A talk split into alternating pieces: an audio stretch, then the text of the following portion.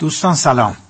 در مورد فصل سیزدهم کتاب تولد اسرائیل که پریروز یعنی در حقیقت 17 شهریور ماه این رو براتون گذاشته بودم در کانال تلگرام. ابهاماتی به وجود آمده بود که برخی ها پرسیده بودن این جلد دوم کتاب تولد اسرائیل هست ادامش هست و پرسش های از این دست. البته مشکل از اینجا به وجود آمده بود که بنده فصول یازدهم و دوازدهم کتاب رو حلوهوش عواست ماه مبارک رمضان بود که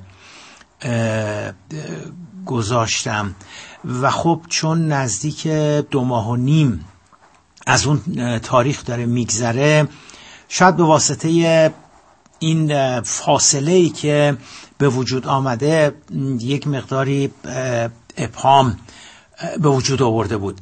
ببینید ما تولد اسرائیل رو آخرین فصلی که برای شما اووردیم فصل دوازدهم بود و من یک خلاصه ای هم قبلش اووردم تو تلگرام که سعی کرده بودم یک پلی بین فصل سیزدهم و فصول قبلی کتاب بزنم. منتها ظاهرا خیلی نتونسته بودم موفق بشم و ابهامات و پرسش های زیادی رو به وجود آورده بود. بنابراین تصمیم گرفتم که فصل سیزدهم رو خودم بخونم. به علاوه اون مقدمه رو یا مدخل فصل سیزدهم رو هم که در برگیرنده این میشه که تا کجای روایت تاریخ یهودیت رو گفته بودیم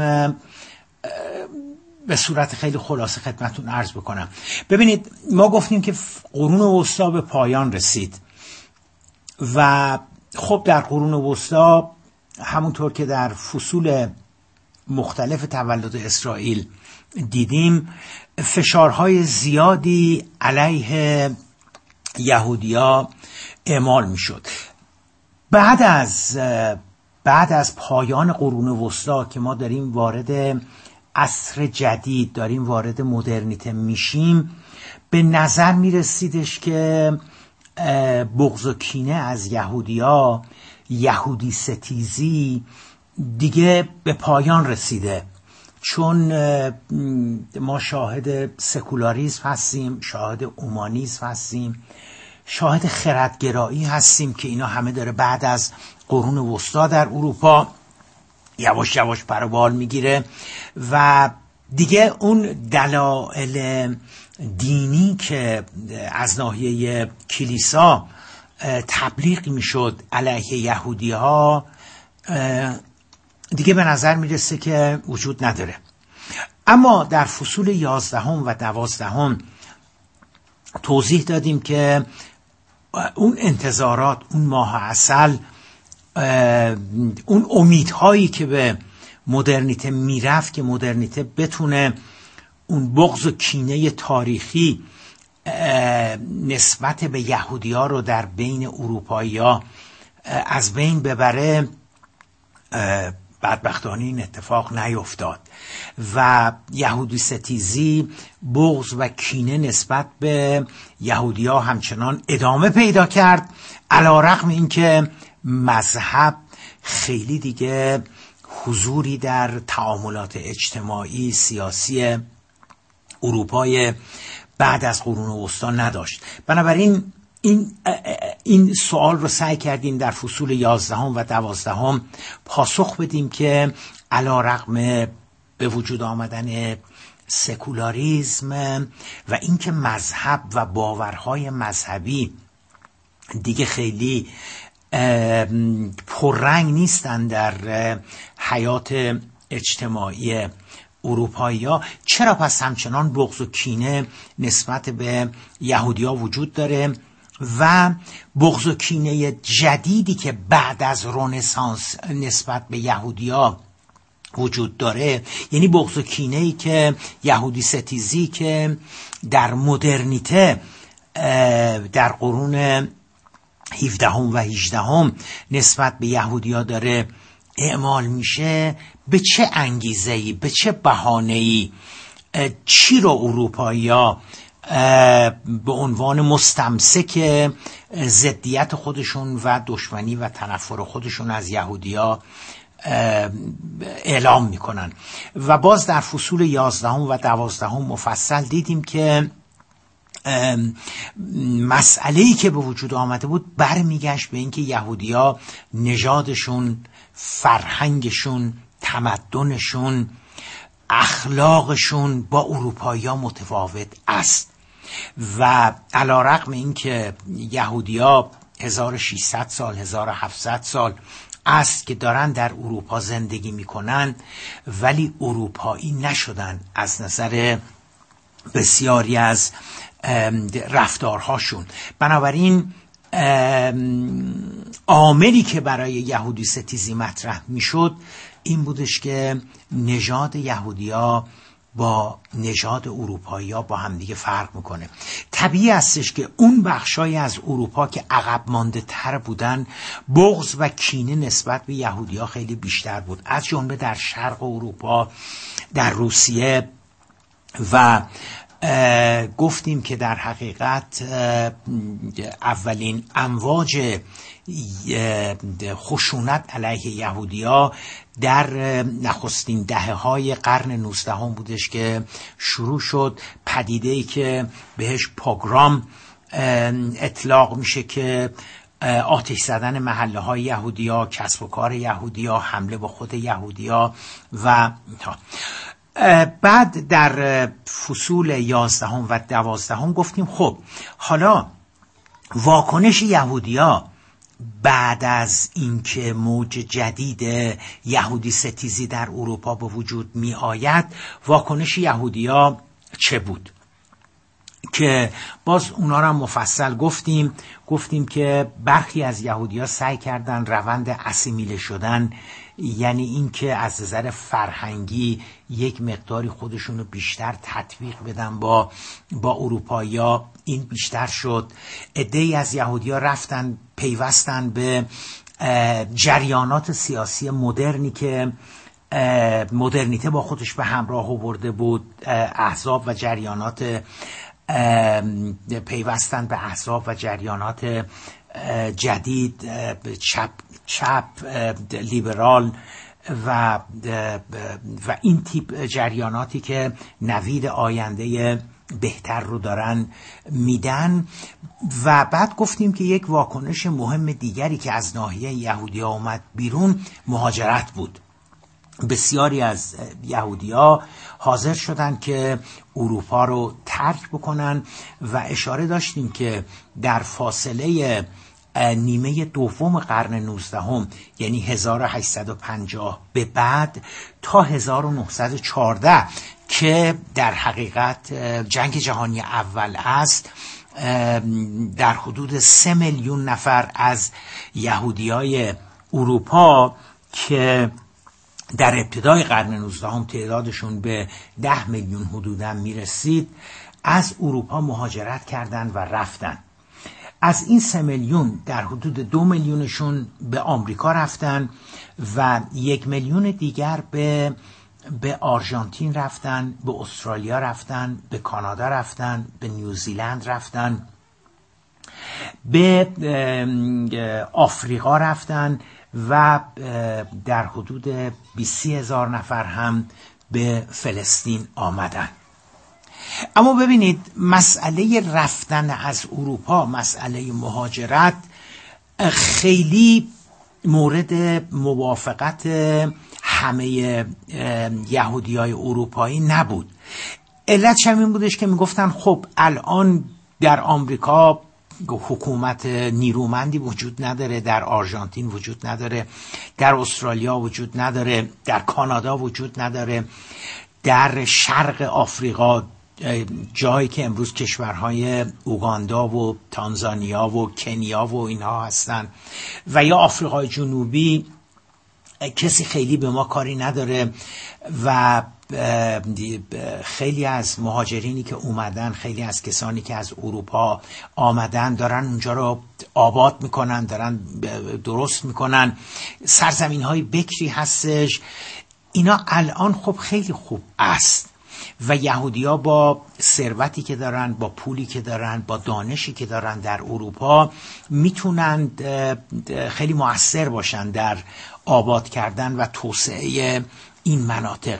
منتها چه تضمینی وجود داره که چند سال دیگر باز همون بغض و کینه هایی که نسبت به ما در اروپا وجود داشت وجود داره دو مرتبه به وجود نیاد. بنابراین یواش یواش میشه احساس کرد که این فکر که چی می‌شد که ما یه سرزمینی از خودمون میداشتیم و این جاهایی که به صورت بکر هستش ما حالا داریم میریم اروپا یا دارن میرن این جاها رو آباد می‌کنن همون پدیده که به نام استعمار ما میگیم در قرن 19 هم چی میشدش که ما می‌تونستیم یه جایی رو یه منطقه رو یه سرزمینی رو از آن خودمون بکنیم و با ثروت خودمون با دانش خودمون با جمعیت یهودی اونجا رو بکنیم. سرزمین خودمون بکنیم کشور خودمون که دیگه سربار آلمانیا، فرانسویا، اتریشیا، انگلیسیا، روسها، مجارها دیگه دیگه دیگه حالت سربار نداشته باشیم. و اینم یکی از میشه گفتش که احساس های سیاسی اجتماعی بودش که از همون قرن نوزدهم به راه افتاده بود. ضمن اینکه اونچه که به این احساس اینکه چی می‌شد که ما سرزمینی از آن خودمون داشته باشیم چیزی که باعث دامن زدن به این احساس می‌شد این بودش که خب ما می‌دونیم از وستفالیا به این طرف یعنی از از قرن 18 هم از ابتدای قرن 18 هم به این طرف که امپراتوری های بزرگ اروپا در حال فروپاشی هستند و ما وارد عصر نیشن استیت داریم میشیم یعنی عصر دولت ملت داریم میشیم. کشورهای متعددی در اروپا به وجود آمدن ملیتهای متعددی در اروپا به وجود آمدن. مجارها از خودشون کشور دارن لهستانی ها دارن فرانسوی ها دارن اتریشی ها دارند بنابراین به وجود آمدن پدیده ناسیونالیسم هم به این احساسات یهودیا دامن می‌زد که خب همونجور که دیگران دارن ملیت های دیگر اقلیت های دیگر دارن از خودشون یک کشور پیدا می‌کنن چی میشدش که ما هم از خودمون یک کشور میداشتیم از خودمون یه سرزمین میداشتیم. و بالاخره آخرین نکته ای که در فصول یازدهم و دوازدهم خدمتتون عرض کردیم این بودش که به خصوص در فصل دوازدهم که ما همه اینها رو در قالب ادبیات شاهد هستیم. یعنی در قرن نوزدهم یه جور ادبیاتی داره متولد میشه در میان یهودی های تحصیل کرده و نویسندگان یهودی حالا در اتریش در آلمان در فرانسه در انگلستان در روسیه. که توش داره نوید یک قهرمانی رو میده که میاد و یهودی ها رو از این وضع مصیبت باری که دارن در اروپا و هیچکی در اروپا اینا رو نمی‌خواد اینا رو از این وضعیت به در میاره. اینا رو به یه سرزمینی می‌بره اینا رو به یک جایی می‌بره و در حقیقت اونا رو نجات میده. کم نبودند نویسندگانی که به دلیل اون شرایط خاص اجتماعی که وجود داشت سعی می‌کردن در, در داستانهایی که می نویسن به یک شکلی به آمدن این قهرمان اشاره بکنن.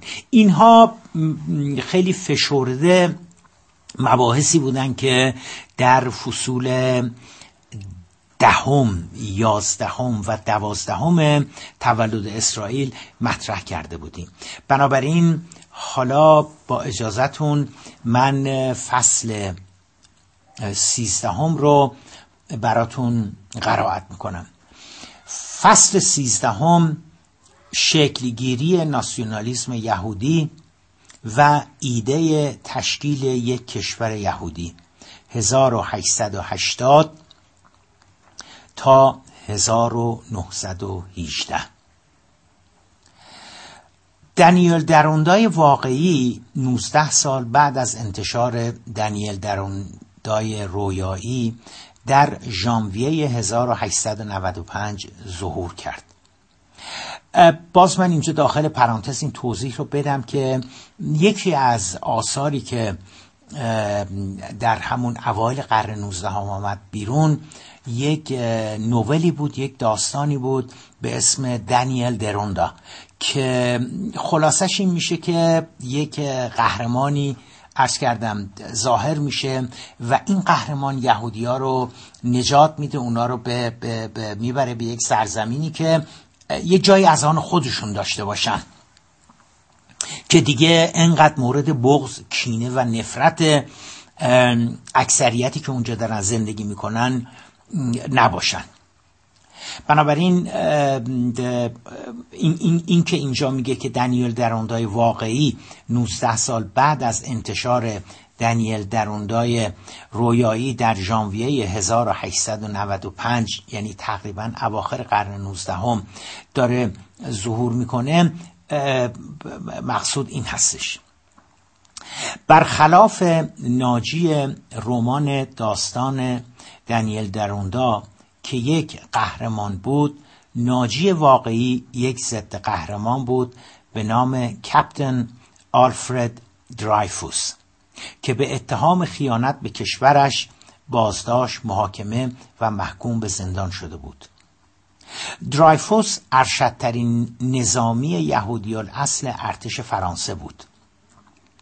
اما در اوج افتخارات و موفقیت نظامی و رسیدن به جایگاهی که کمتر یهودی توانسته بود در ارتشهای اروپایی به آن برسد او به اتهام دادن اسرار نظامی ارتش فرانسه به دشمن یعنی آلمان بازداشت می شود درایفوس به شدت اتهام جاسوسی را انکار می کند اما دادگاه ویژه‌ای که برای رسیدگی به پرونده وی تشکیل می شود نهایتا اتهامات را وارد دانسته و درایفوس را محکوم به جاسوسی و خیانت به کشور فرانسه می کند در پرونده اتهامی درایفوس ابهامات و اما اگرهای زیادی وجود داشت که اصل اتهام را به زیر سوال می برد اما هیچ کس علاقه به جزئیات پرونده نداشت. چرا که محاکمه درایفوس به سرعت بدل به خبرسازترین مهیجترین و داغترین موضوع خبری روز نه فقط در فرانسه که در کل اروپا و آمریکا درآمده بود. جامعه فرانسه و به طبع آن اروپایی های دیگر به دو گروه مخالف و موافق تقسیم شده بودند. مخالفین درایفوس و موافقین وی. مخالفین درایفوس اتهامات وارده را قبول داشتند و موافقین وی برعکس کل آن محاکمه را ساختگی و اتهامات وارده را بیپای و اساس می دانستند. اتفاقا هر دو طرف درست می گفتند. چون محاکمه اساسا داستان آلفرد درایفوس نبود متهم آن دادگاه نه درایفوس که در حقیقت یهودیا بودند درایفوس نبود که در دادگاه بر جایگاه متهم نشسته و به محاکمه کشیده شده بود بلکه یهودی ها و یهودیت بودند. همه کسانی که قرص و محکم باور داشتند که درایفوس خائن است و خیانت کرده قلبا از یهودی ها متنفر بودند. و اگر به جای درایفوس و اگر به جای درایفوس یهودی یک افسر ارشد غیر یهودی می بود مطمئن نبودند که جاسوسی کرده یا نه. متقابلا کسانی که فکر می‌کردند درایفوس بیگناه است و صرفا به واسطه آنکه یهودی است به جاسوسی متهم شده یهودی بودند یا طرفداران یهودی ها بودند. سرانجام دادگاه درایفوس را متهم شناخت. اما فقط محکومیت او نبود که یهودی ها را تکان داد بلکه نحوه ابلاغ حکم به متهم بود که بسیار تکان دهنده بود. ژنرال داراس فرمانده کل نیروهای مسلح فرانسه در یک مراسم رسمی با حضور تماشاگران حکم نظامی درایفوس را آمرانه و محکم به وی ابلاغ نمود. آلفرد درایفوس تو لیاقت و شرافت یونیفرم ارتش فرانسه را نداری. فرمانده دیگری به جلو آمده پاگونها و حمایل نظامی را از لباس نظامی درایفوس می‌کند و قاب شمشیر لژیون دونور را که ارتش فرانسه به واسطه شجاعت در جنگ با پروس به او اعطا کرده بود را بر زانوی خود کوبید و آن را خورد نمود.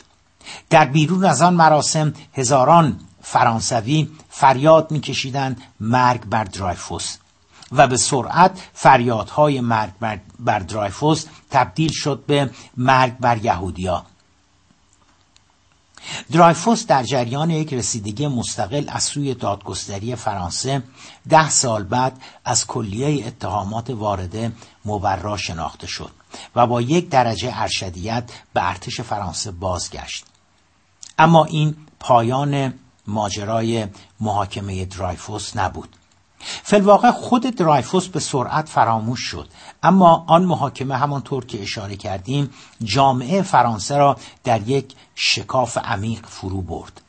یک اقلیت کوچک طرفدار درایفوس که عمدتا در برگیرنده یهودیا و برخی نخبگان و روشنفکران جامعه فرانسه می بودند در مقابل یک اکثریت بزرگ که شامل مابقی فرانسوی ها از هر سنف و طبقه می شدن. شاید سخنی به اقراق نرود اگر گفته شود که کمتر رویدادی در تمام قرن نوزدهم به اندازه ماجرای محاکمه درایفوس بر یهودیا تأثیر گذارده باشد حتی پاگروم ها یا کشتارهای گسترده یهودی های روسیه بعد از واقعه ترور الکساندر دوم امپراتور روسیه در سال 1881 که در جریان آن هزاران یهودی کشته شده و منازلشان با آتش کشیده شد و باعث مهاجرت دو میلیون یهودی از آن کشور شدند به اندازه محاکمه درایفوس بر روی یهودیا تأثیر نگذارد و آنها را تکان نداد.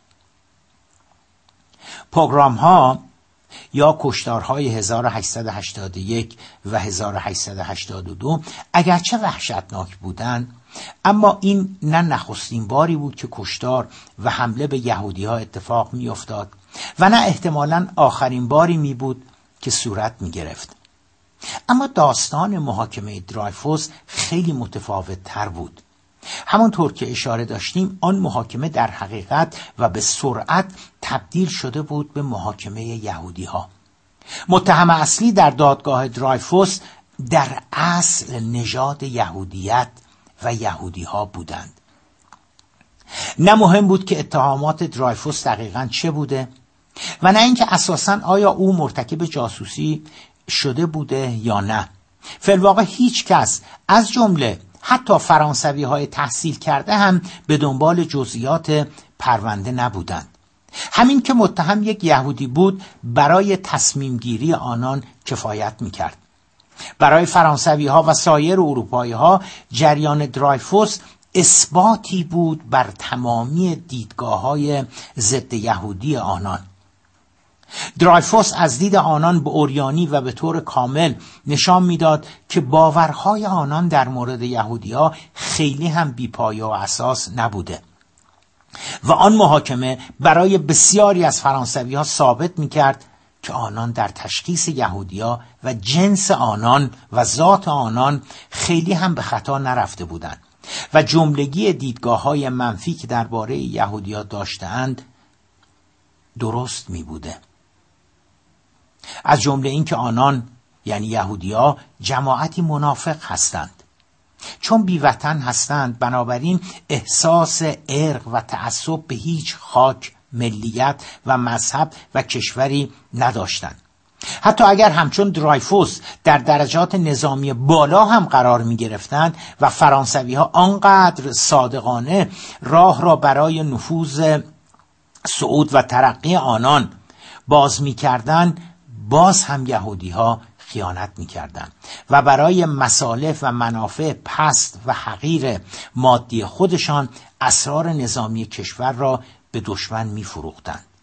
یعنی کاری که درایفوس کرده بود نکته جالب آن بود که اساسا درایفوس به هیچ روی یک یهودی مقید و معتقد به شمار نمی رفت و بیشتر یک یهودی سکولار بود تا یک یهودی مؤمن و معتقد اما برای فرانسوی هایی که تشنه نشان دادن نفرتشان از یهودیا بودند تنها چیزی که مهم نبود و اهمیتی برایش قائل نبودند جزئیات پرونده و شخصیت درایفوس بود.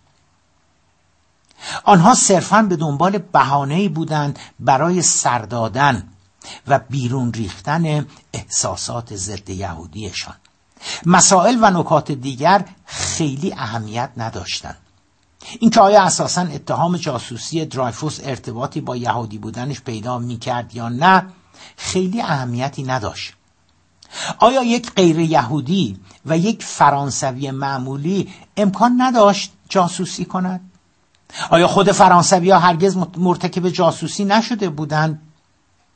آیا این دنیا پر از جاسوسانی نیست که اسرار نظامی و غیره کشورشان را به دشمن میفروشند و فروختند از دید فرانسوی هایی که در بیرون دادگاه درایفوس اجتماع کرده و مرگ بر یهودی می‌گفتند هیچ کدام این پرسش ها نه مطرح بودند و نه اهمیتی داشتند. تنها نکته مهم آن بود که درایفوس جاسوسی کرده و علا رقم این که او یهودی می بوده مزالک مردم فرانسه دولت فرانسه و کشور فرانسه به او اطمینان کرده بودند اما افسوس اما افسوس که او نمک خورده و نمکدان را شکسته بود. اما برای یهودی ها هم ماجرای محاکمه درایفوس تکان دهنده بود. آن تجربه تلخ و باور نکردنی آن همه بغض و کینه و نفرت به یهودیا آن هم نه در روسیه عقب مانده بلکه در فرانسه ای که به تعبیری سرشیر و خامه روشنگری و نماد مدرنیته بود نشان می‌داد که همه امیدها و انتظارات به assimilate شدن به خردگرایی به روشنگری به nation state به اومانیزم به سکولاریزم به انقلاب کبیر فرانسه و همه آن نویدهایی که عصر جدید به نظر می رسید با خود به همراه آورده بود چقدر سراب و رویا بودند. ماجرای درایفوس نشان می‌داد که همه وعده های آینده بهتر آینده به دور از تعصبات، نفرت ها و بغض و کینه های تاریخی نسبت به یهودی ها که به نظر می رسید مدرنیته با خود به همراه آورده بود چقدر بی پای و اساس بودند. یا دست کم بسیاری از آن امیدها و خوشبینی ها با علامت سوال و تردیدهای جدی روبرو شده بودند سخنی به گذاف نرفته اگر گفته شود که ماجرای محاکمه درایفوس بدل شد به زلزله ای که جامعه یهودی های اروپا را به شدت تکان داد و به لرزه درآورد. بیشترین شک هم اتفاقا بر یهودی های سکولار وارد شده بود برای بسیاری از آنها آن محاکمه بدل شد به میخی بر تابوت خیلی از امیدهایی که آنان بر اسیمیله شدن بر مهاجرت به سرزمین های جدید و دوردست و بر انقلاب و بر ایجاد اصلاحات تحولات رادیکال و ترقی خواهانه اومانیستی و سکولاریستی جامعه اروپا بسته بودند. وقتی در کشوری مثل فرانسه که جلودار و پیشرو تحولات و اندیشه های مدرن روشنفکری و ترقی خواهانه در اروپا بود آن همه بغض، تعصبات و تنفر نسبت به یهودیا وجود داشته باشد تکلیف جوامع کمتر توسعه یافته بالاخص در شرق اروپا همچون روسیه دیگر روشن بود. به واسطه مجموعه این تأثیر و تأثیرات و نتایج بود که پیشتر گفتیم که اگر گفته شود که جریان محاکمه درایفوس قابله زایمان تولد ایده کشور یهود شد سخنی به گذاف نرفته است.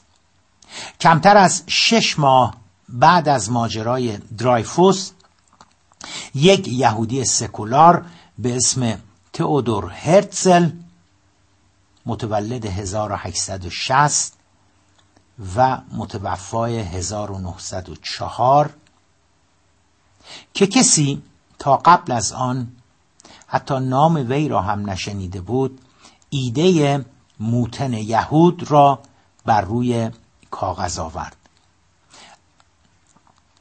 نخست ببینیم تودر هرتزل که بود. ادبیات ما در خصوص عرب و اسرائیل مملو از توهمات توطعه و فرضیه های دایجان ناپلونی پیرامون هرتزل می باشد او به عنوان مغز متفکر و بنیانگذار سهیونیزم و کشور اسرائیل و یک چهره و شخصیتی فوقالعاده مرموز و پیچیده معرفی می شود او از یک سو متصل می شود به فراماسونری به انگلستان به استعمار کهنه و نو و از سوی دیگر متصل می شود به غرب به دشمنان اسلام و به توطعه های شوم برای ضربه زدن به مسلمین و گرفتن فلسطین از مسلمانان. اما او به راستی که بود. نخست که نه شخصیت هرتزل به آن پیچیدگی و پر رمز و رازی است که ما از وی ساخته ایم و نه اساسا او آن بود که برای و نه اساسا او بود که برای نخستین بار فکر ایجاد یک سرزمین و کشوری را برای یهودی ها مطرح نمود. آن اندیشه همانطور که دیدیم ها سال قبل از هرتزل و از دهه های نخست قرن نوزدهم و پس از به راه افتادن دور جدید امواج ضد یهودیت در اروپا از جانب شماری از یهودیا مطرح شده بود. پس اهمیت هرتزل در چه بود؟ پاسخ. هنر بزرگ هرتزل آن بود که او آن اندیشه را از قالب یک رویا از قالب یک آرمان و یک آرزو تبدیل کرد به یک فکر عملی. هنر هرتزل آن بود که آنچه را که دیزرائیلی موزس هس جورج الیوت و دیگران در قالب یک آرزو و یک رویا مطرح کرده بودند بر روی کاغذ آورد و گفت چرا نه. مارتین لوتر کینگ رهبر مبارزات سیاه پوستان آمریکا جمله ای دارد که جاودانه شده. او می‌گوید خیلی ها چیزهای زیبایی را می‌بینند و می‌گویند که چرا نه. چرا ما اینها را نداشته باشیم؟ و ای کاش ما هم بتوانیم روز اینها را داشته باشیم. اما من یعنی مارتین لوتر کینگ میگه اما من یک چیزهایی را در رویا می‌بینم و بعد که بیدار می‌شوم می‌گویم چرا نه؟ چرا رویاها و آرزوهایمان روزی تحقق پیدا نکنند؟ کار هرتزل دقیقا همین بود. او اندیشه یک سرزمین یک مکان و یک کشوری را که یهودیا در آن دیگر یک اقلیتی منفور نباشند را از حیبت یک رویا یک آرزو به در آورد و گفت چرا نه؟ چرا ما یهودی ها هم مثل همه انسان های دیگر یک جایی از آن خود نداشته باشیم؟ و در یک جایی زندگی نکنیم که تحمیل بر دیگران نباشیم. چرا ما بایستی همواره به عنوان اقلیتی سربار تحمیلی و ناخواسته برای دیگران باشیم؟ چرا ما یهودیا جایی از آن خودمان نداشته باشیم که در آن این همه مورد شک مورد سوء زن مورد بغض کینه و نفرت اکثریت و صاحبان اصلی آن سرزمین نباشیم؟ به تعبیری و اگر از یک منظر جامعه شناسی به هرتزل بنگریم کار او ایده او و نظریه او در حقیقت محصول و اصاره طبیعی تمامی تحولاتی بود که از انقلاب کبیر فرانسه به این سو اروپا را تکان داده بود. فکر هرتسل درست در زمانی مطرح شد که همه فکرهای دیگر همه چه کردهای دیگر همه راه حلهای دیگر یهودی ها به نظر می رسید که به پایان خود رسیدند. یا دست کم نشان داده بودند که خیلی هم چارساز نبودند و نمی توانستند باشند. همانند همه موارد موفق تحولات بزرگ در طول تاریخ که از دو عنصر شرایط اجتماعی و دخالت نیروی انسانی برخوردارن اندیشه ایجاد یک وطن یک سرزمین یا یک کشوری برای یهودی ها هم این گونه بود. هم مجموعه تحولات قرن نوزدهم زمینه های سیاسی و اجتماعی لازم را برای به وجود آمدن آن فراهم کرده بود. هم از عنصر رهبری لازم برخوردار بود. یا عامل انسانی. با مجموعه شرایط اجتماعی ما تا به اینجا آشنا شده ایم. میماند عنصر دوم عامل انسانی یا عامل رهبری. از این بابت انصافا هرتسل معرکه و کامل بود. خانواده او اصالتا از یهودی های مجارستان بودند که در قرن نوزدهم و به واسطه فشارهایی که علیه یهودی ها در مجارستان صورت می گرفت به اتریش مهاجرت می کنند. هرتسل در دانشگاه وین در رشته حقوق تحصیل می کند و از همان دوران دانشجویش به حرفه روزنامه نگاری روی می آورد. بهترین توصیفی که از منظر اجتماعی می‌توان از هرتزل داشت آن بود که او را یک یهودی سکولار از طبقه بالای متوسط و بالنسبه مرفه تعریف نمود یهودی تحصیل کرده ای که ضمن آنکه مذهبی نبود اما همانند بسیاری از یهودی های غیر مذهبی دیگر به شدت به یهودیت پایبند بود و خود را یهودی می‌دانست. و بالاخره همانند بسیاری از یهودی های سکولار که علاقمند به سرنوشت یهودیا بودند او نیز به تدریج به این نتیجه رسیده بود که هیچ یک از راه های دیگر داخل پرانتز اسیمیله شدن مبارزه برای تغییر و اصلاحات مهاجرت و غیره پرانتز بسته نتوانسته بودند مسئله یهودیت را حل کنند. تراژدی ماجرای محاکمه درایفوس برای او تیر خلاص بود. هرسل به هنگام جریان محاکمه درایفوس خبرنگار یک روزنامه لیبرال با تمایلات چپگرایانه به نام نووی فرایت پرس بود که در وین چاپ می‌شد. روزنامه‌ای که در میان قشر تحصیل کرده اتریش و آلمان خوانندگان زیادی داشت. سر صدا و اهمیتی که محاکمه درایفوس ایجاد کرده بود سبب می شود تا آن روزنامه نیز خبرنگار جوانش به نام هرتسل را برای تهیه گزارش به پاریس اعزام نماید. در جریان آن محاکمه بود که هرتسل تکان می‌خورد. تصور اولیه هرتسل آن بود که درایفوس واقعا مرتکب جاسوسی شده بوده و اسرار نظامی فرانسه را در جنگ به آلمان ها داده است. اما هر قدر که محاکمه جلوتر می‌رفت او بیشتر و بیشتر مجاب می‌شد که درایفوس بیگناه است. و متهم اصلی آن دادگاه در حقیقت یهودیت می باشد اگر در پایان محاکمه هنوز تردیدهایی در ذهن هرتزل باقی مانده بود تجمع هزاران فرانسوی که در مقابل دادگاه جمع شده و فریادهای مرگ بر درایفوس و مرگ بر یهودی سر داده بودند او را کاملا مجاب نبود که آن محاکمه در اصل محاکمه یهودیت است.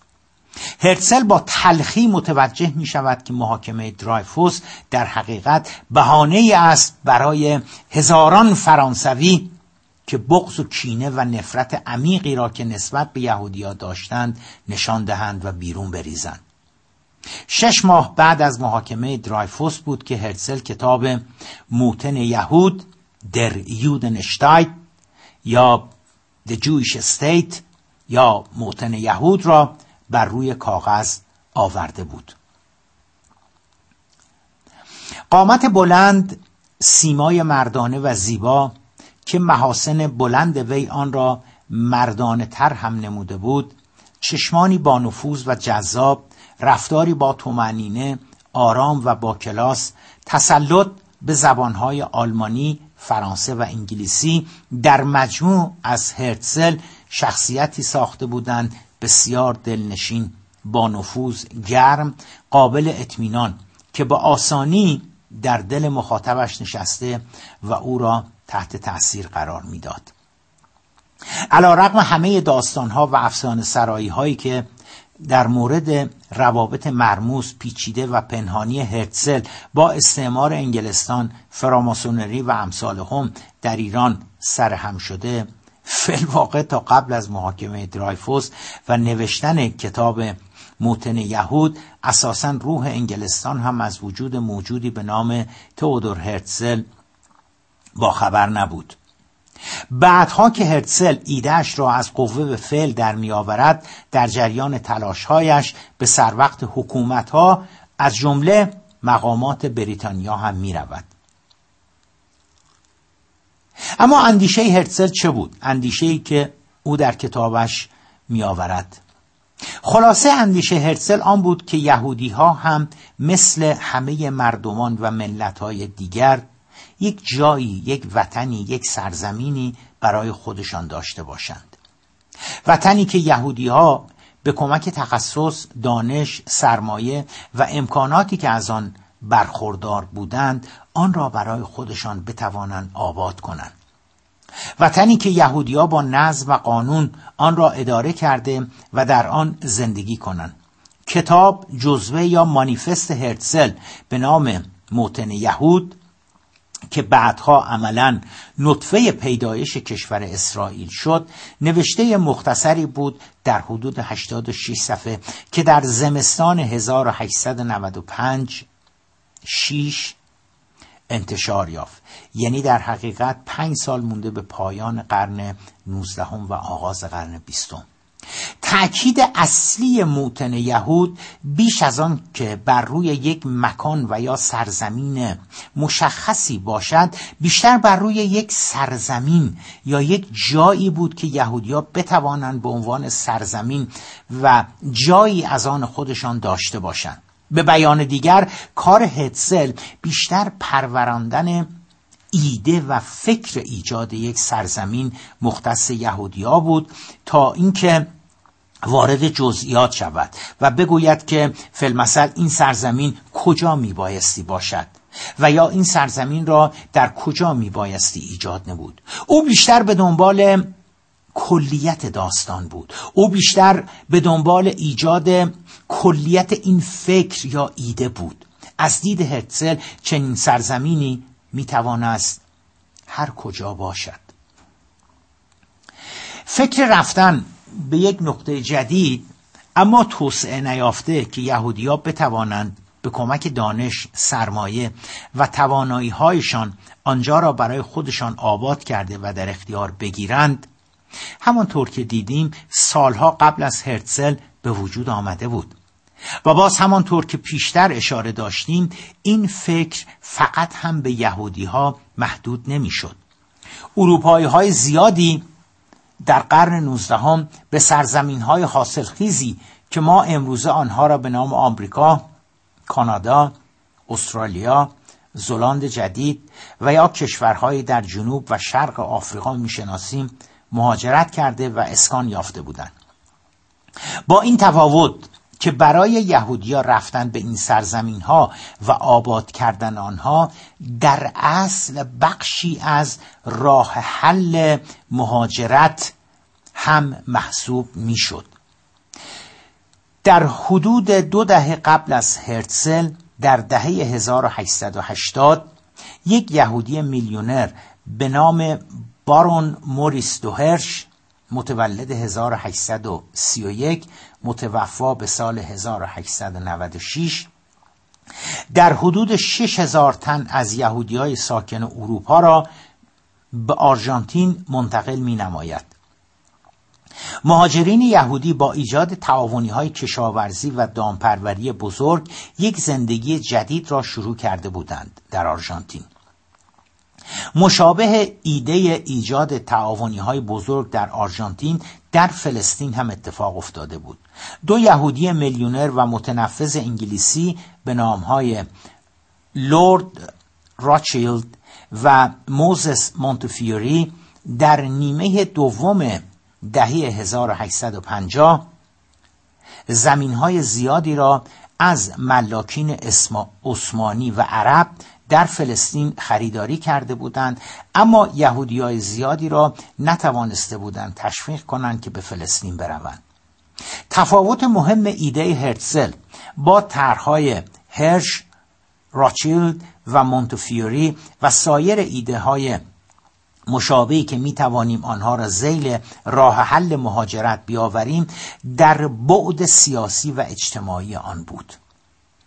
راه حل مهاجرت همونطور که دیدیم خلاصه می‌شد به رفتن از اروپا یا مهاجرت از اروپا به جایی که برای یک زندگی جدید مناسب بود. جایی که نسبت به یهودیا بغض و کینه و تعصبات اروپا نباشد. اما راه حل پیشنهادی هرتزل صرفاً در مهاجرت به یک سرزمین دیگر و آباد کردن آن خلاصه نمی‌شد. او یک گام مهم دیگر هم به جلو برداشته بود.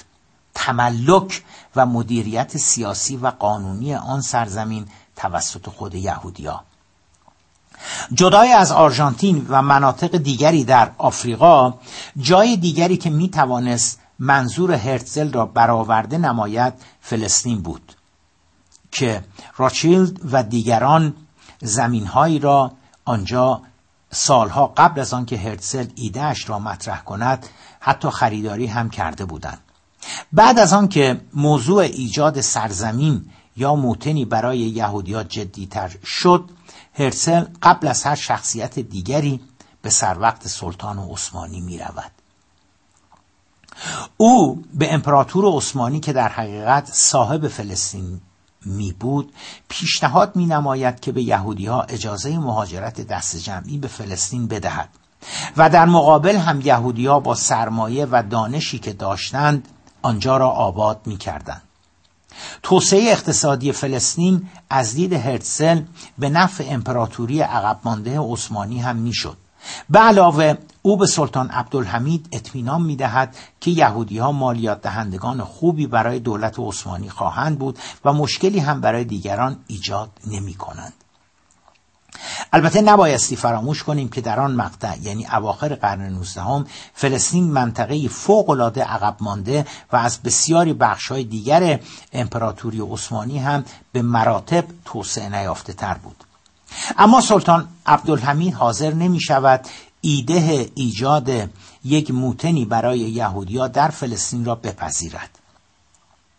ناامید از سلطان عبدالحمید هرسل روی به امپراتور آلمان می آورد تا شاید از نفوذ او بر روی عثمانی ها استفاده کند. اما قیصر ضمن استقبال از اصل ایده ایجاد موتنی برای یهودیا نمی‌تواند امپراتور عثمانی را ترغیب به پذیرش این طرح در فلسطین بنماید. هرسل سپس به سر وقت مقامات انگلیس در لندن می رود همچون مقامات آلمان انگلیسی ها هم از اصل ایده استقبال می کنند و یک گام هم از آلمانی ها جلوتر می آیند. مقامات بریتانیا به جای فلسطین به هرتزل و همفکرانش پیشنهاد اوگاندا را یعنی کشور اوگاندای فعلی را در شرق آفریقا می نمایند که در آن زمان جزء مستعمرات بریتانیا بود فعلا واکنش قدرت های بزرگ را وا می‌گذاریم و می‌پردازیم به واکنش یهودی ها به طرح یا ایده هرتزل مبنی بر ایجاد یک سرزمینی برای یهودی ها در مجموع بایستی گفت که طرح در ابتدا با استقبال چندانی در میان یهودی های اروپا روبرو نمی شود یهودی های ثروتمند مذهبی ها لیبرال ها چپگرایان اصلاح طلبان طرفدار طرفداران تغییر و تحول و طرفداران اسیمیله شدن خیلی از ایده هرتزل استقبالی نمی کنند. حتی برخی از مذهبی ها با آن مخالفت هم می نمایند. فکر بازگشت به سرزمین موعود البته همواره در میان یهودی های مذهبی مطرح می بود اما بازگشت به زعامت و زیر بیرق مسیحی که قرار بود بیاید صورت می گرفت و نه زیر بیرق هرتزل سکولار. اما شاهکار یا هنر هرتزل آن بود که اندیشه بازگشت به بیت المقدس و سرزمین موعود به زعامت یک مسیح یا منجی را تبدیل نمود به بازگشت به سرزمین موعود به زعامت خود یهودیان. به عبارت دیگر شاهکار هرتزل آن بود که به کمک شمار دیگری توانست این فکر را در یهودیا ایجاد کند که اساسا چرا منتظر بمانیم تا یک منجی بیاید و در سایه رهبری او مجددا به بیت المقدس بازگردیم. چرا خودمان این کار را انجام ندهیم؟ این جریان یا این ایده را ما حالا می توانیم به تدریج سهیونیزم بنامیم. به عبارت دیگر سهیونیزم یعنی بازگشت به سرزمین موعود یا فلسطین و سهیونیست ها هم یهودی های بودند یا هستند که به این ایده باور پیدا کردند. ایده سهیونیزم همونطور که پیشتر اشاره داشتیم در ابتدا به هیچ روی با استقبال خیلی گرم و گسترده یهودی ها روبرو نشد. نخستین مخالفین و منتقدین سهیونیزم همونطور که پیشتر گفتیم یهودی های مذهبی بودند. فلواقع درستر آن است که بگوییم اندیشه هرسل یهودی های مذهبی را با یک دوگانگی و با یک تضاد بنیادی روبرو می ساخت.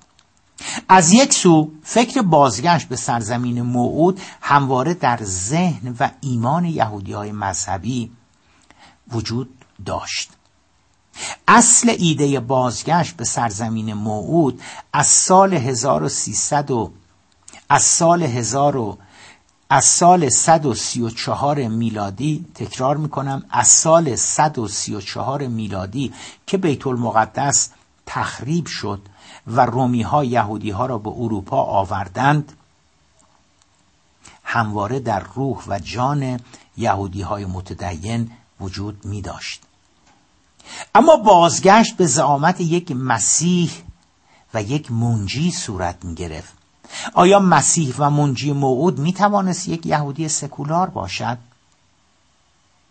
واقعیت آن است که اندیشه هرتزل هم از یک سو مورد تایید یهودی های مذهبی قرار گرفته بود چون به هر حال منجر به بازگشت به سرزمین موعود می‌شد و هم از وجهی دیگر با مخالفت آنها مواجه شده بود چرا که بسیاری از رهبران اولیه طرح بازگشت به سرزمین موعود یا سهیونیست ها همانند خود هرتزل از نظر اعتقادات مذهبی فرسنگ ها با مسیح و یا منجی بودن فاصله داشتند فلواقع منجی بودن که جای خود داشت بسیاری از رهبران اولیه سهیونیزم اساسا خیلی یهودی های متدین و معتقدی هم به شمار نمی رفتند.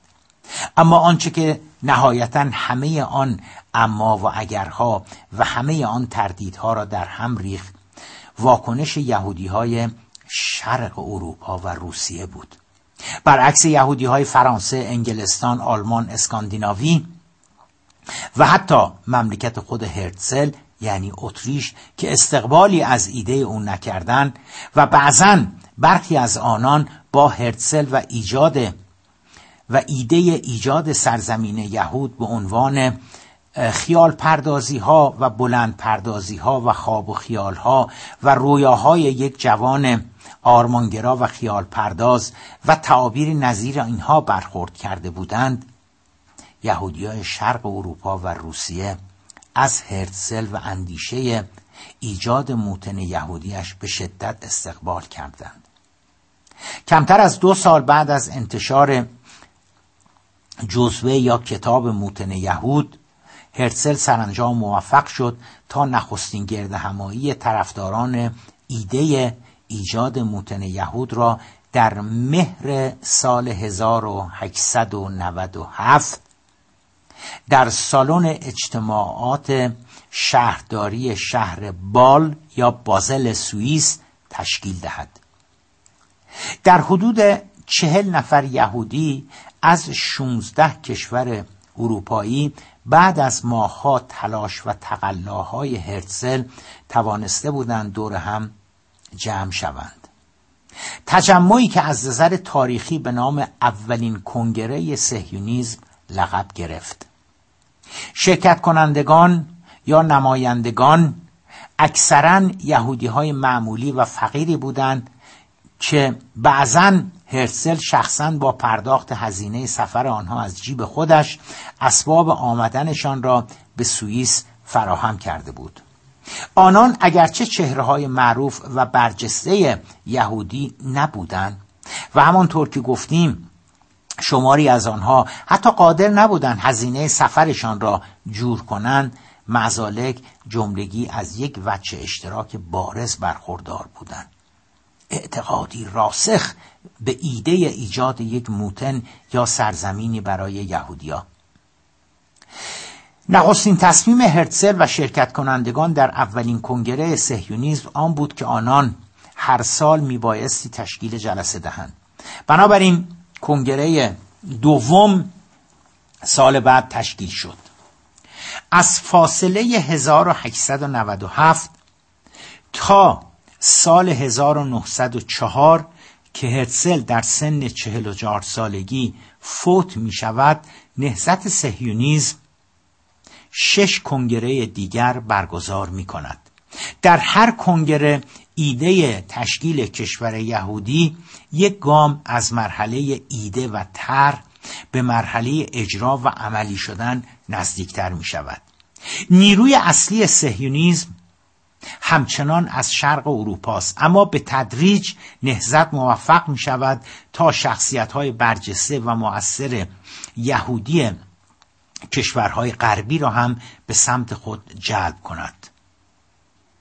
راچیل، هرش و دیگران به تدریج از مخالفت و تردیدهای اولیه نسبت به ایده هرتزل به در آمده و اندک اندک به سهیونیزم میپیوندند. با جدیتر شدن نهضت سهیونیزم هرتزل هم از حیبت یک ایدالیست و آرمانگرا به در آمده و در جایگاه رهبری نهضت سهیونیزم قرار می‌گیرد. در روند منظم جا افتادن هرتزل در قالب رهبری سهیونیزم فقط یک استثناء اتفاق میافتد. آن هم در جریان کنگره ششم در سال 1903 بود.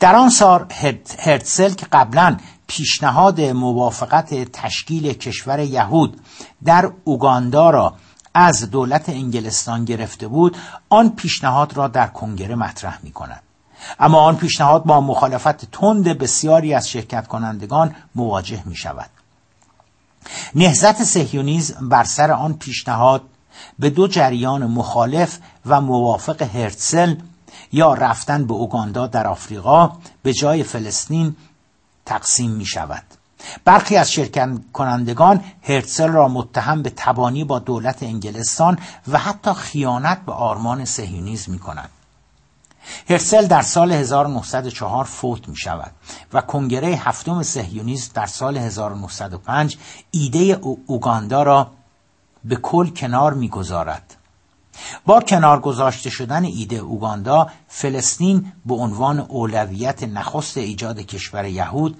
در دستور کار نهزت قرار می گیرد. اما برنامه سهیونیزم برای ایجاد یک موتن یهودی در فلسطین به چه صورتی بود؟ نخست ببینیم وضعیت فلسطین در این مقطع یعنی اواخر قرن 19 و اوایل قرن بیستم چگونه است؟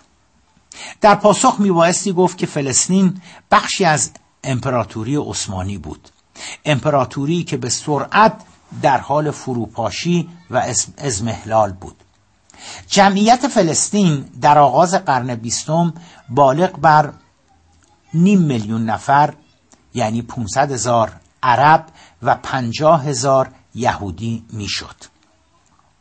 و از نظر اقتصادی بسیار عقب مانده بود. امپراتوری عثمانی در کل جامعه عقب مانده بود و منطقه فلسطین با یک اقتصاد کشاورزی بخور و نمیر عقب مانده تر و در ردیف توسعه نیافته ترین بخش های امپراتوری عثمانی به شمار می رفت. بخش های عمده از آن شامل زمین های بایر و باطلاق می شد. زمین های قابل کشاورزی و به اصطلاح دایر آن در تملک ارباب ها و زمینداران ترک و عرب بود که در بیروت، دمشق و استانبول زندگی می کردن. در حالی که رعایایشان در فلسطین بودند.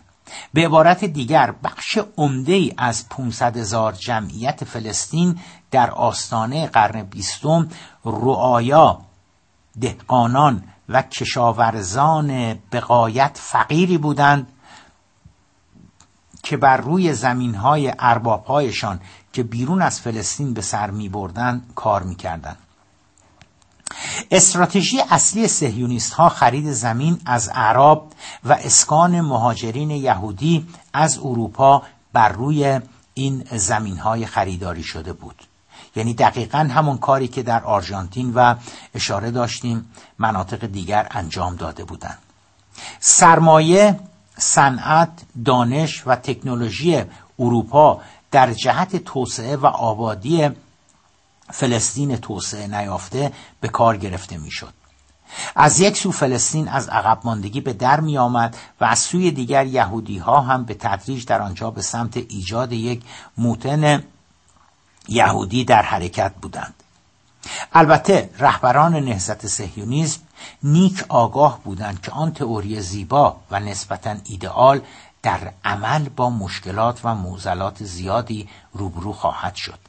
اما اصرار و اشتیاق یهودی های شرق اروپا از یک سو و از سوی دیگر افزایش حمایت تدریجی چهره و شخصیت های با نفوذ یهودی غرب اروپا آنان را به عاقبت کار خوشمین می ساخت عامل مهم دیگری که به سهیونیست ها کمک می کرد وضع بد یهودی های شرق اروپا یعنی یهودی های ساکن روسیه بود همانطور که دیدیم در اواخر قرن 19 و اوایل قرن 20 روسیه دستخوش تلاطم، بحران و ناآرامی های سیاسی بود و یهودی ها زیر فشار زیادی بودند.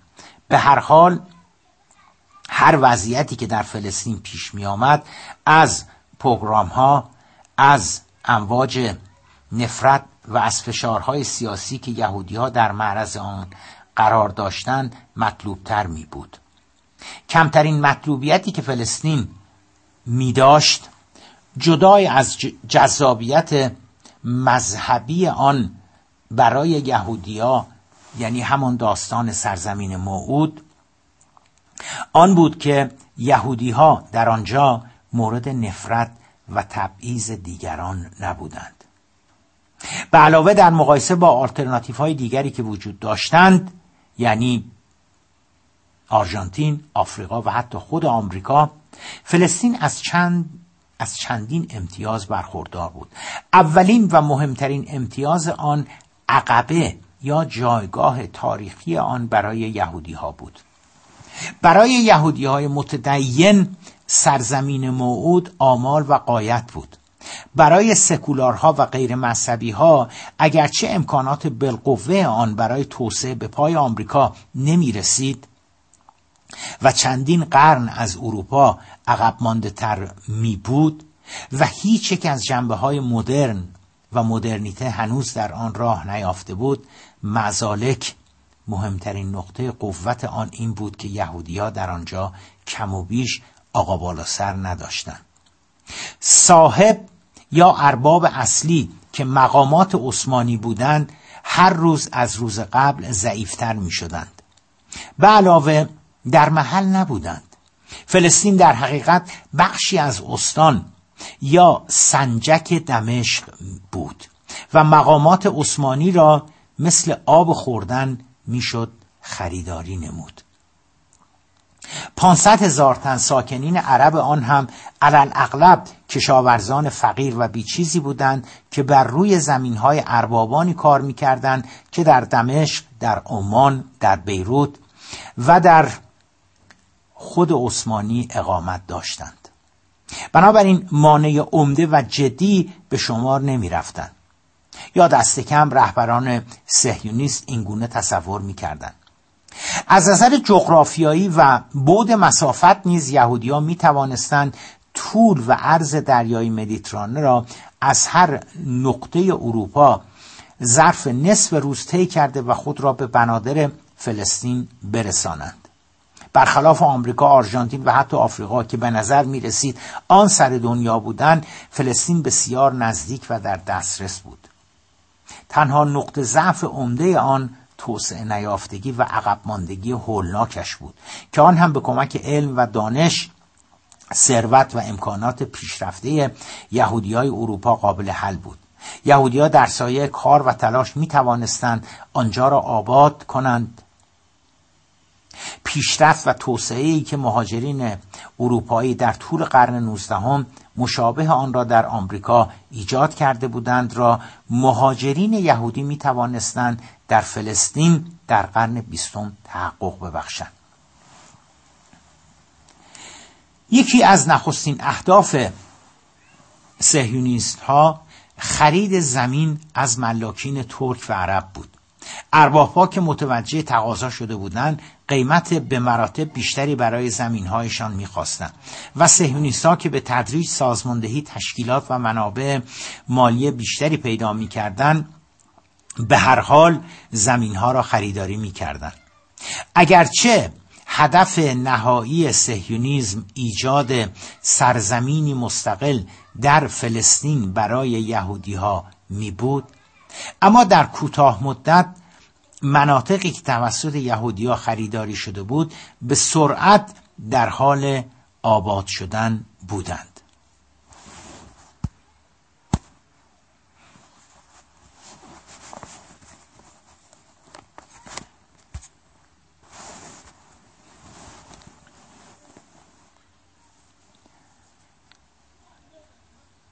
یهودی ها با خود تلاش طاقت فرسا تکنولوژی مدرن صنعت سرمایه مدیریت و دانش برای فلسطین توسعه نیافته به همراه آورده بودند. مدرسه، بیمارستان، واکسیناسیون، موتور برق، لوله کشی آب، حمل و نقل مدرن، صنایع وابسته به کشاورزی، بهداشت و مؤسسات مالی و اداری مدرن به همراه کشاورزی مدرن به سرعت چهره مناطق فلسطین را که توسط یهودیا خریداری شده بودند را دگرگون ساخته بودند. به علاوه یهودیا در تلاشی طاقت فرسا در سالهای نخست مهاجرتشان به فلسطین توانستند صدها هکتار مرداب و باطلاق را که مولد بیماری مالاریا بودند و یکی از موزلات زندگی در فلسطین محسوب می‌شد را خوش کنند. و آن زمین ها را نیز به زیر کشت ببرند. آن پیشرفت ها به تب بر روی سطح زندگی فلسطینی ها هم تأثیر گذارده بود. بسیاری از فلسطینی ها در تعاونی ها یا مزارع بزرگ کیبوتس که یهودی ها در فلسطین ایجاد کرده بودند کار می‌کردند. از زمان تشکیل نخستین کنگره سهیونیزم در سوئیس در سال 1897 تا شروع جنگ جهانی اول در سال 1914 سهیونیست ها موفق شده بودند تا نزدیک به هفتاد هزار یهودی را عمدتا از شرق اروپا به فلسطین بیاورند. طبیعی بود که دو برابر شدن جمعیت یهودی فلسطین در کمتر از دو دهه از چشمان ساکنین عرب آن و ایزن حکام عثمانی پنهان نمانده بودند. هر دو با نگرانی به فکر چارو افتادند. اما واکنش یهودیا به هر دو آنان این بود که جای نگرانی نیست. پاسخ سهیونیستا به مقامات عثمانی آن بود که یهودی ها رعایای وفادار و قابل اطمینانی برای سلطان عثمانی خواهند بود.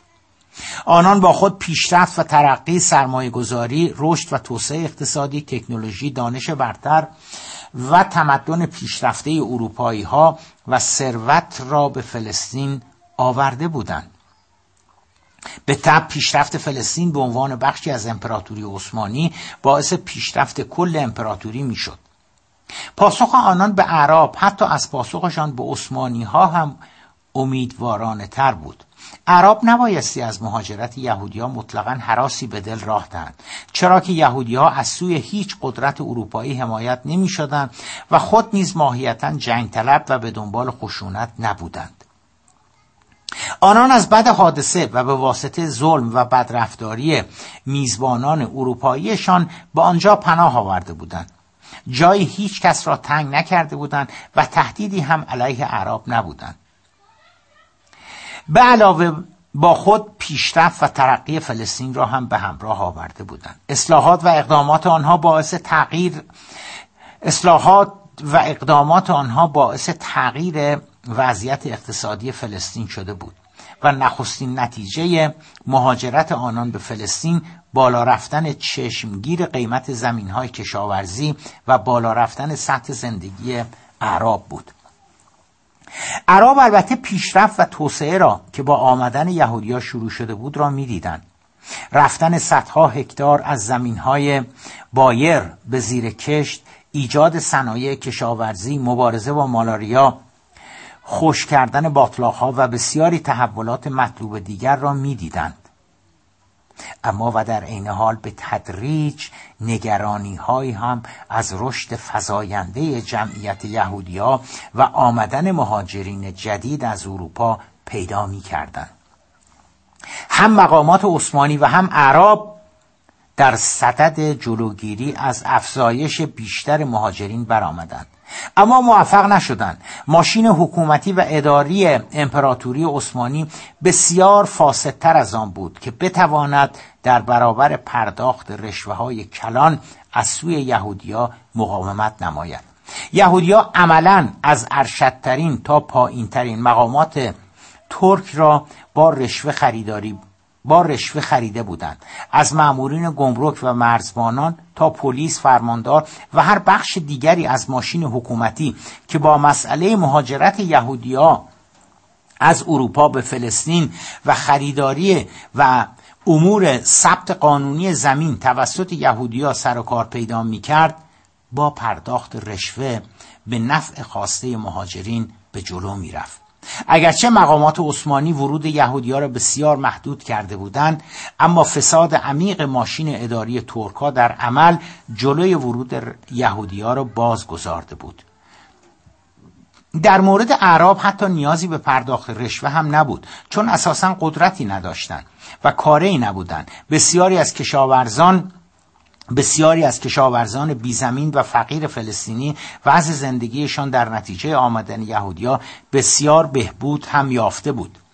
ملاکین عرب هم که اساسا در بیرون از فلسطین زندگی می‌کردند و تنها مسئله مهم برای آنان قیمتی بود که یهودیا حاضر بودند برای زمینهایشان بپردازند. کم و بیش همه چیز کم و بیش کم و بیش همه چیز آنگونه که اشاق سهیون و سایر نظریه پردازان بازگشت به فلسطین همچون موزس هس پیتر اسمولنسکین خاخام سمیول موهلیور یهودا پینسکر و بالاخره خود هرتسل پیش بینی کرده بودند داشت به جلو می‌رفت. موزس هس سوسیالیست چپگرا در سال 1862 فکر بازگشت یهودیا به فلسطین را در قالب ایجاد یک جامعه اشتراکی بر پایه مساوات، برابری و برادری مطرح کرده بود.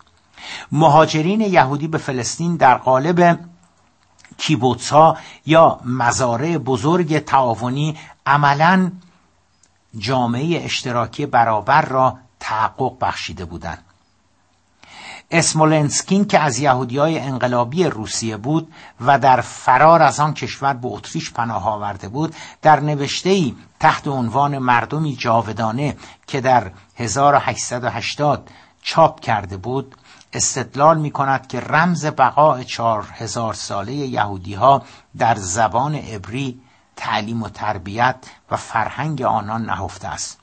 او پیشبینی کرده بود که فلسطین یک بار دیگر مجددا موتن یهودیا خواهد شد چون ملتی که چهار هزار سال دوام داشته و علا رقم سرکوب ها توانسته آن همه متفکر پرورش دهد یقینا سزاوار سرزمین از آن خود می باشد سهنیستا عملا در صدد تحقق آن پیشبینی ها بودند.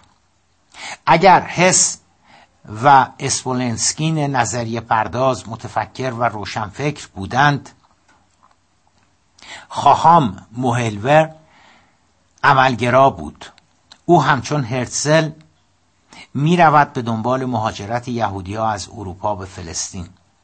در این حال هرسل یک موج نیرومند جدیدی به نهزت سهیونیزم یا نهزت بازگشت به فلسطین افزوده بود که سبب شد تا او یک سر و گردن از سایر اشاق سهیون بالاتر بایستد و عملا به عنوان معمار کشور یهود یا اسرائیل لقب بگیرد.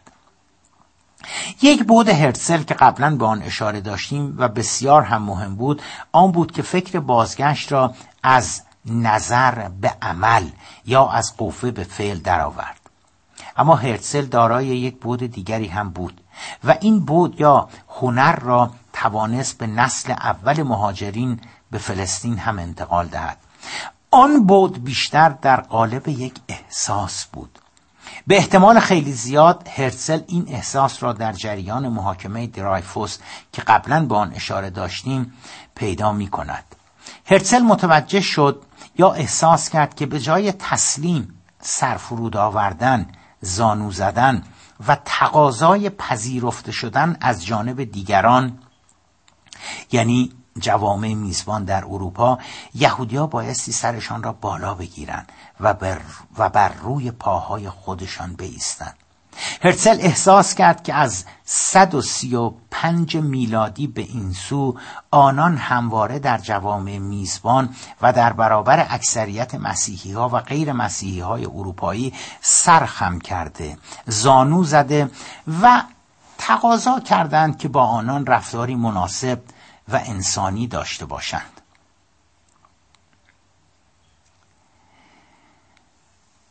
اما هرتزل با همه وجود احساس می‌کرد که این رفتار خطا بوده. چرا یهودی ها همانند هر انسان دیگری نمی بایستی از همان حد هایی که همه انسان های دیگر از آنها برخوردار هستند برخوردار باشند؟ همه اینها کم و بیش می توانست در فلسطین تحقق یابد. در کیبوتس ها یا مزارع کوچک و بزرگ اشتراکی یهودیا آنگونه که خود می‌خواستند و باور داشتن شروع به زندگی کرده بودند. آنها که به سنت ها و اعتقادات دینی باور داشتند می توانستند به دور از هر گونه ترس و واهمه مراسم دینیشان را به جای آورند. به عنوان یهودی و یهودی ها دیگر مجبور نبودند تا از دیگران تقاضای پذیرفته شدن داشته باشند. و نه اینکه دیگران به آنها اجازه بدند تا بتوانند از یک حداقل شرایط اجتماعی برخوردار باشند.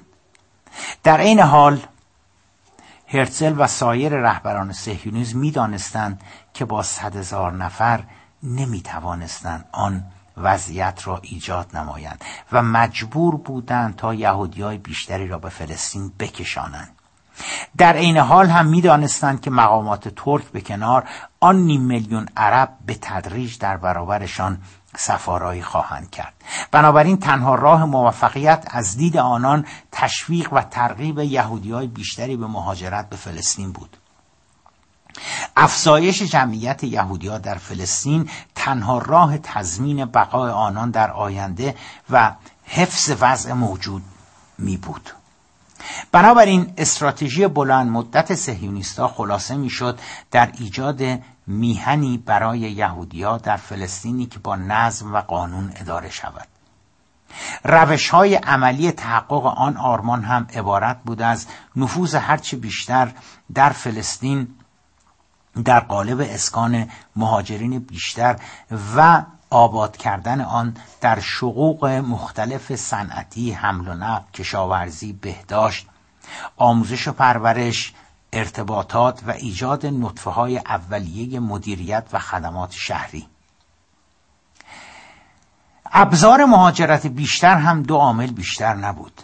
تشویق و ترغیب یهودیا به مهاجرت به فلسطین. دوم فراهم آوردن امکانات مهاجرت و در مرحله بعدی فراهم آوردن امکانات اقتصادی و زندگی مناسب برای مهاجرین در فلسطین. پشتکار تلاش زحمت و نهایتا سرعت مهاجرین یهودی در آباد کردن فلسطین شگفتانگیز بود.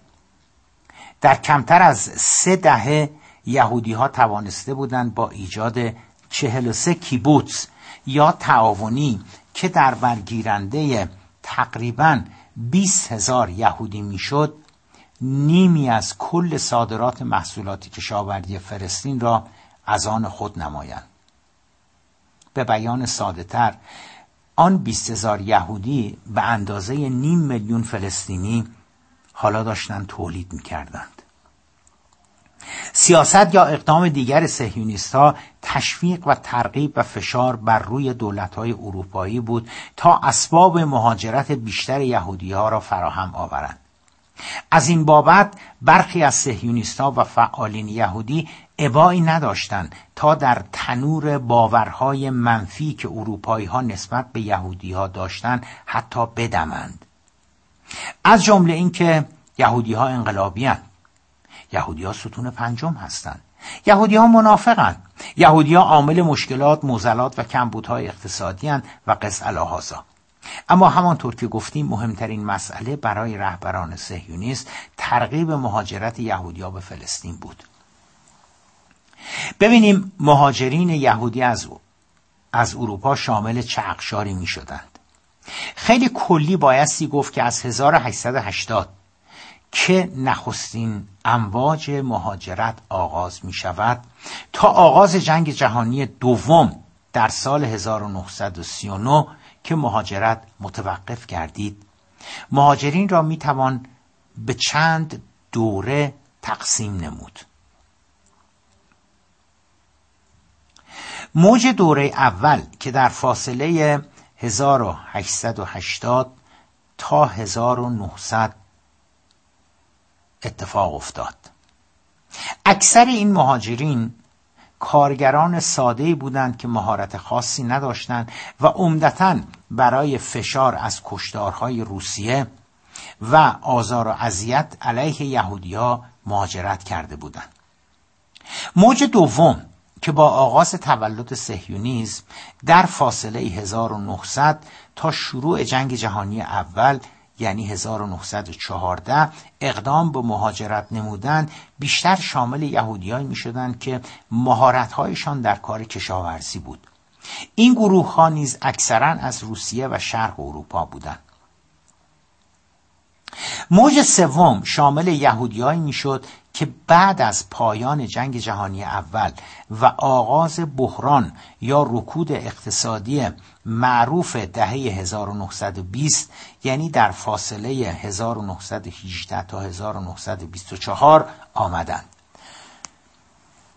این گروه از مهاجرین از نظر ایجاد زیرساختهای آینده کشور اسرائیل مهمترین موج بودند.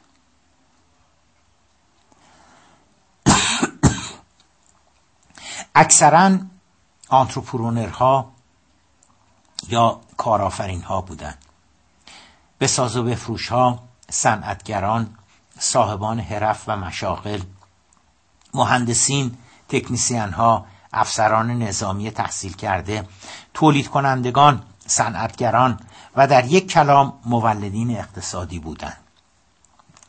اگرچه باز هم اکثریت با یهودی های روسیه و شرق اروپا بود اما از کشورهای غرب اروپا هم در میان آنان کم نبودند. و بالاخره می‌رسیم به آخرین موج یا موج چهارم که مصادف می شود با به قدرت رسیدن نازی ها در آلمان و ایتالیا و کشورهای دیگر. این موج همانطور که گفتیم در فاصله 1924 تا 1939 که شروع جنگ جهانی دوم است اتفاق می افتد. این موج موج چهارم بیشتر شامل روشنفکران تحصیل کرده های دانشگاهی نویسندگان فرهیختگان هنرمندان مدیران ارشد اداری و مالی اساتید دانشگاه پزشکان و مهندسین و این دست اقشار بودند که به واسطه ظهور فاشیزم مجبور به مهاجرت و در حقیقت درستتر گفته باشیم فرار از اروپا شده بودند. و بالاخره می‌رسیم به یک موج دیگر به موج پنجم که بعد از پایان جنگ جهانی دوم و هولوکاست یعنی از 1945 به بعد که جنگ جهانی دوم تمام, تمام شد آمدن و در برگیرنده تمامی اخشار و لایه های اجتماعی می شدن. چرا که در جریان هولوکاست همه یهودی ها روانه کوره های آدم سوزی شده بودند. از نظر کمی هم بین سه هزار تا شست و دو هزار مهاجر در سال جمعیت در نوسان بود یعنی کمترین تعداد مهاجرین در سال سه هزار نفر و بیشترین تعداد مهاجرین به شست و دو هزار نفر رسید. از ابتدای, مها... از ابتدای شروع مهاجرت ها در سال 1880 تا آغاز جنگ جهانی اول در سال 1914 به طور متوسط سالی پنج هزار نفر به فلسطین مهاجرت می‌کنن اما بعد از جنگ جهانی اول یعنی در سال 1918 روند مهاجرت شتاب بیشتری می‌گیرد. البته دو عامل باعث کاهش مهاجرت می شود نخست انقلاب اکتبر در در روسیه در سال 1917 و ایجاد نظام کمونیستی در شرق اروپا بود که مانع از مهاجرت یهودی ها می شود احزاب کمونیست اروپای شرقی بالاخص رهبران روسیه به شدت با مهاجرت یهودی ها مخالفت می کنند عامل دوم بحران اقتصادی معروف بود که در دهه 1920 در غرب ظاهر می شود و مانع جدی دیگری بر سر راه مهاجرت یهودیا به فلسطین می شود البته مهاجرت به آمریکا همچنان ادامه پیدا می کند تا سال 1924 که کنگره آمریکا برای مهاجرت به آن کشور سقف می‌گذارد و این سقف گذاردن شامل یهودی ها هم می شود علا همه اینها بعد از پایان جنگ جهانی اول و تا قبل از به قدرت رسیدن نازی ها در اوایل دهه 1930 به طور متوسط سالی ده هزار نفر به فلسطین مهاجرت می کنند. اما از اوائل دهه 1930 و با شروع به قدرت رسیدن نازی ها در آلمان و شروع سیاست های شدید علیه یهودی ها مهاجرت آنان به فلسطین و آمریکا البته مجددا آهنگ بسیار تندی می‌گیرد در چهار سال 1931 الی 1935 مهاجرت یهودیا به فلسطین از 9500 نفر در سال به 20 هزار نفر در سال می‌رسد. و سپس از این هم بالاتر رفته و به 42 هزار نفر در سال می‌رسد و نهایتاً در سال 1935 که نازی ها به طور کامل قدرت را در آلمان به دست گرفته بودند به 62 هزار نفر می‌رسد. سه نکته هنوز در خصوص مهاجرت یهودیا به فلسطین باقی مانده که خیلی گذرا با آنها اشاره می‌کنیم. نخست مسئله بازگشت بسیاری از مهاجرین بعد از توقف کوتاهی در فلسطین است. دوم سازماندهی مهاجرین پس از ورود به فلسطین و سوم مقاومت اعراب علیه مهاجرت یهودی ها به فلسطین است. این سه نکته عملا به هم مرتبط شده و به تعبیری در هم تنیده بودند. یکی از دقدقه های مهم سهیونیستا معزل بازگشت مهاجرین پس از مدت کوتاهی از ورودشان به فلسطین بود.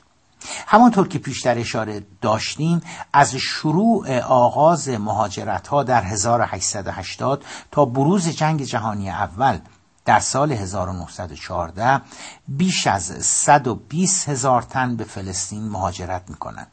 اما نکته مهم این بود که در حدود نیمی از آنان پس از توقف کوتاهی آنجا را ترک می کنند. به نظر می رسد که علت اصلی بازگشت سرخوردگی مهاجرین از شرایط بد اقتصادی عقب ماندگی یا توسعه نیافتگی جامعه فلسطین آن روز بود کسر قابل توجهی از بازگشتی ها به آمریکا می رفتن و درصد کمتری هم به کشورهای خودشان باز می گشتن. اما در خصوص سازماندهی مهاجرین. سازماندهی مهاجرین در قالب کیبوتس ها یا تعاونی ها صورت می گرفت همانطور که بیشتر اشاره داشتیم مهاجرین نوعا از نواحی شرق اروپا بالاخص از روسیه آمده بودند.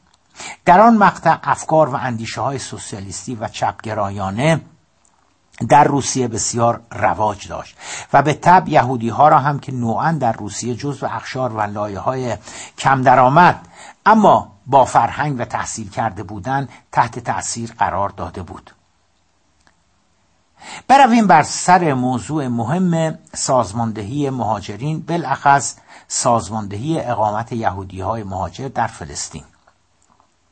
رهبران سهیونیزم به همراه سایر یهودی های بانفوذ در اروپا و حالا به تدریج یهودی های با نفوذ در آمریکا هم میبایستی با آنها بیافزاییم. با جدیتر شدن مسئله مهاجرت به فلسطین سازمان یا تشکیلاتی را ایجاد کردند به اسم آژانس یهود. که برنامه ریزی و تدارکات مهاجرت ها و در مرتبه بعدی ترتیب اسکان مهاجرین در فلسطین را بر عهده داشت.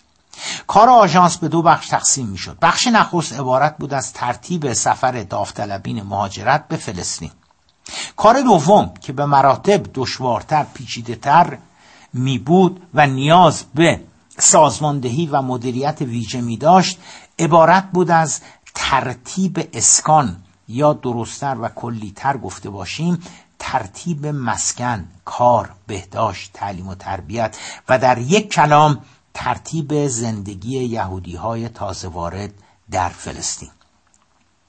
از این بابت از جزئیات که بگذریم زندگی جدید مهاجرین از سرزمین فلسطین از این بابت از جزئیات که بگذریم زندگی جدید مهاجرین به سرزمین فلسطین با نام دو شخصیت یهودی گره خورده است.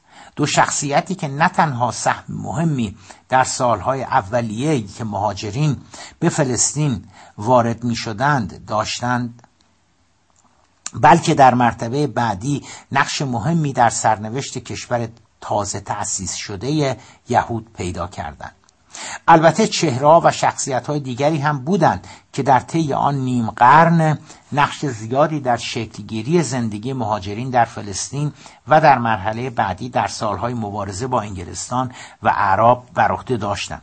ولی این دو شخصیت را به درستی می‌توان سمبل همه شخصیت ها و رهبران آن نیم قرن اولیه یعنی نیم قرنی که آغاز مهاجرت ها هستش تا شکل گرفتن کشور اسرائیل.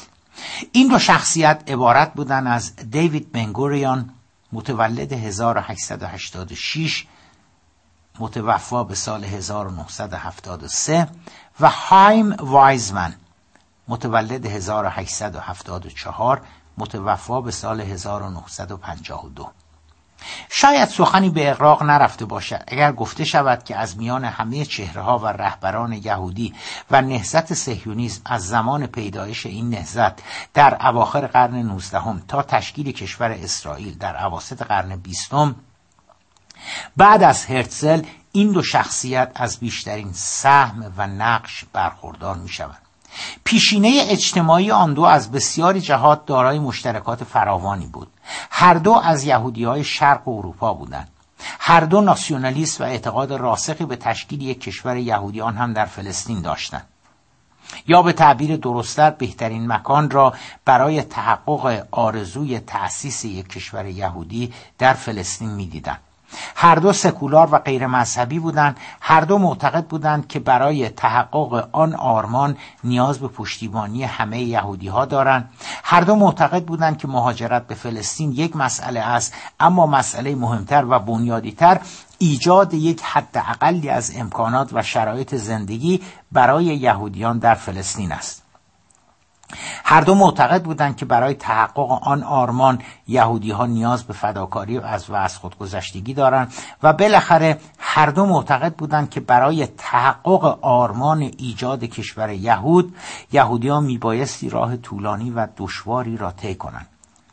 اگر اینها را مشترکات این دو شخصیت محوری سهیونیزم بدانیم آنها دارای تفاوتها و اختلاف نظرهای بسیاری هم در راه رسیدن به آرمان مشترکشان بودند. این تفاوت ها بعضا ناشی از ذات شخصیتی آنها بود و بعضا هم ریشه در نحوه آموزش و محیط های اجتماعی کاملا متفاوتی که این دو رهبر در آن رشد یافته و به بلوغ سیاسی و اجتماعی رسیده بودند پیدا می کرد. اما جالب است که علا رقم همه آن ها همچون پدر و مادری که به خاطر سعادت فرزندانشان از هم جدا نشده و یکدیگر را تحمل می کنند بنگوریان و وایزمن نیز به خاطر آینده فرزند مشترکی به نام کشور یهود بیش از نیم قرن یکدیگر را تحمل کردند تا فرزندشان تولد بیابد. بنگوریان در سال 1906 در حالی که جوانی 20 ساله بود از لهستان به فلسطین مهاجرت می کند همانند بسیاری از یهودی های دیگر شرق اروپا همونطور که پیشتر گفتیم بنگوریان هم متأثر از آرای, از آرای چپگرایانه با گرایشات به شدت سوسیالیستی بود پدر بنگوریان از نخستین یهودیایی بود که به سهیونیزم میپیوندد و در نخستین کنگره آن شرکت می نماید. برخلاف یهودی های مذهبی که نجات و رستگاری را در دست خدای نادیده می جستند بنگوریان جوان همانند خیلی از جوانان دیگر طرفدار سهیونیزم نجات و رستگاری یهودی ها را در ایجاد یک کشور برای یهودی ها می دید. سرزمینی که اگر در فلسطین ایجاد می شد ایدئال می بود بنگوریان از همان بد به ورودش به فلسطین به ایجاد دست به ایجاد تشکیلات اتحادیه های کارگری وابسته به سهیونیزم به نام هیستاتروت می‌زند و به سرعت بدل به یکی از رهبران اصلی آن تشکیلات و نهایتا اولین نخست وزیر اسرائیل بعد از تشکیل آن در سال 1948 یا 1327 خودمان می شود. اما وایزمن شخصیتی تحصیل کرده و دانشگاهی داشت. او هم همچون بنگوریان از یهودی های شرق اروپا بود اما در خانواده مرفه به دنیا آمده بود و خانوادهش او را برای تحصیلات به سوئیس میفرستند او در سوئیس رشته شیمی خوانده و از غذای روزگار شیمیدان برجسته ای می شود. هولوهوش 1905 به عنوان استاد دانشگاه منچستر به انگلستان می رود. موفقیت علمی وی به عنوان یک دانشمند شیمی همچنان ادامه پیدا می کند و او در پروژه های تحقیقاتی که بعضا جنبه نظامی و تسلیحاتی داشتند وارد می شود. از اینجا به بعد است که او به تدریج با برخی از مسئولین و رهبران سیاسی انگلستان که یهودی بودند آشنا می شود. از جمله شخصیت های مهمی که او با آنها آشنا می شود آرثور بلفور بود که بعدها وزیر خارجه انگلستان می شود. دوستی و ارتباط وایزمن با لورد آثر برفور وزیر خارجه انگلستان از جمله عوامل مؤثر در صدور بیانیه معروف به بیانیه بلفور در سال 1917 می شود. از همان ابتداع شکلگیری تشکیلات مدیریتی مهاجرین یهودی در فلسطین نوعی تقسیم کار میون بنگوریان و وایزمن به وجود می آید. وایزمن همانطور که گفتیم شخصیتی تحصیل کرده و آکادمیک داشت او معتقد به پارلمان دموکراسی و اصول پارلمانتریزم و روش کار سیاسی بر مبنای مذاکره و دیپلماسی بود برعکس او بنگوریان معتقد به سازماندهی اصول کار تشکیلاتی بسیج نیروها زدن گرفتن بستن و کار نظامی. وایزمن معتقد به تغییر و فشار از بالا دیپلماسی و چانهزنی بود در حالی که بنگوریان معتقد به فشار از پایین و تغییرات رادیکال. روش های آن دو اگرچه متفاوت بودند اما هر یک به گونه لازم ملزوم یا مکمل یکدیگر شدند. وایزمن و بنگوریان در حقیقت دو بستر فکری تشکیلاتی به وجود آوردند به منظور سازماندهی و مدیریت مهاجرین یهودی در فلسطین و نهایتا حرکت به سمت تشکیل یک کشور یهودی. اگرچه در موارد زیادی اختلاف و حتی بنبست بینشان به وجود می آمد اما به نحو مطلوبی مکمل یکدیگر بودند. در موارد بسیاری سبک و سیاق وایزمن بود که کار تشکیل کشور یهود در فلسطین را پیش می برد و در موارد دیگر پرگماتیزم عملگرایی و تشکیلاتی کار کردن بنگوریان بود که جواب می‌داد. بنگوریان و وایزمن بیش از آن که بیش از آن که دو رقیب یا دو مخالف یکدیگر باشند در حقیقت نوعی تقسیم کار و نوعی پر کردن یکدیگر بودند. پیچیدگی پیشورد نهضت سهیونیزم و هدف بزرگ ایجاد یک سرزمینی برای یهودیا در فلسطین به هر دو جنبه نیاز داشت. وایزمن برای امور دیپلماسی و مذاکرات با مقامات و رهبران کشورهای زینفوز و لابی کردن رهبران سیاسی و بنگوریان برای ایجاد تشکیلات برنامه ریزی مقاومت سازماندهی عملیات نظامی و این دست امور. بنابراین خیلی هم تصادفی نبود که سرانجام پس از نزدیک به نیم قرن تلاش تلاش پیگیر و همکاری با یکدیگر زمانی که اسرائیل تشکیل شد بنگوریان اولین نخست وزیر و وایزمن هم اولین رئیس جمهور آن شدند. شرح تلاش ها و چگونگی برنامه ریزی و فعالیت های رهبران یهودی های مهاجر در فلسطین از شروع مهاجرت تا تشکیل کشور اسرائیل موضوع فصل بعدی کار ما را تشکیل می دهند.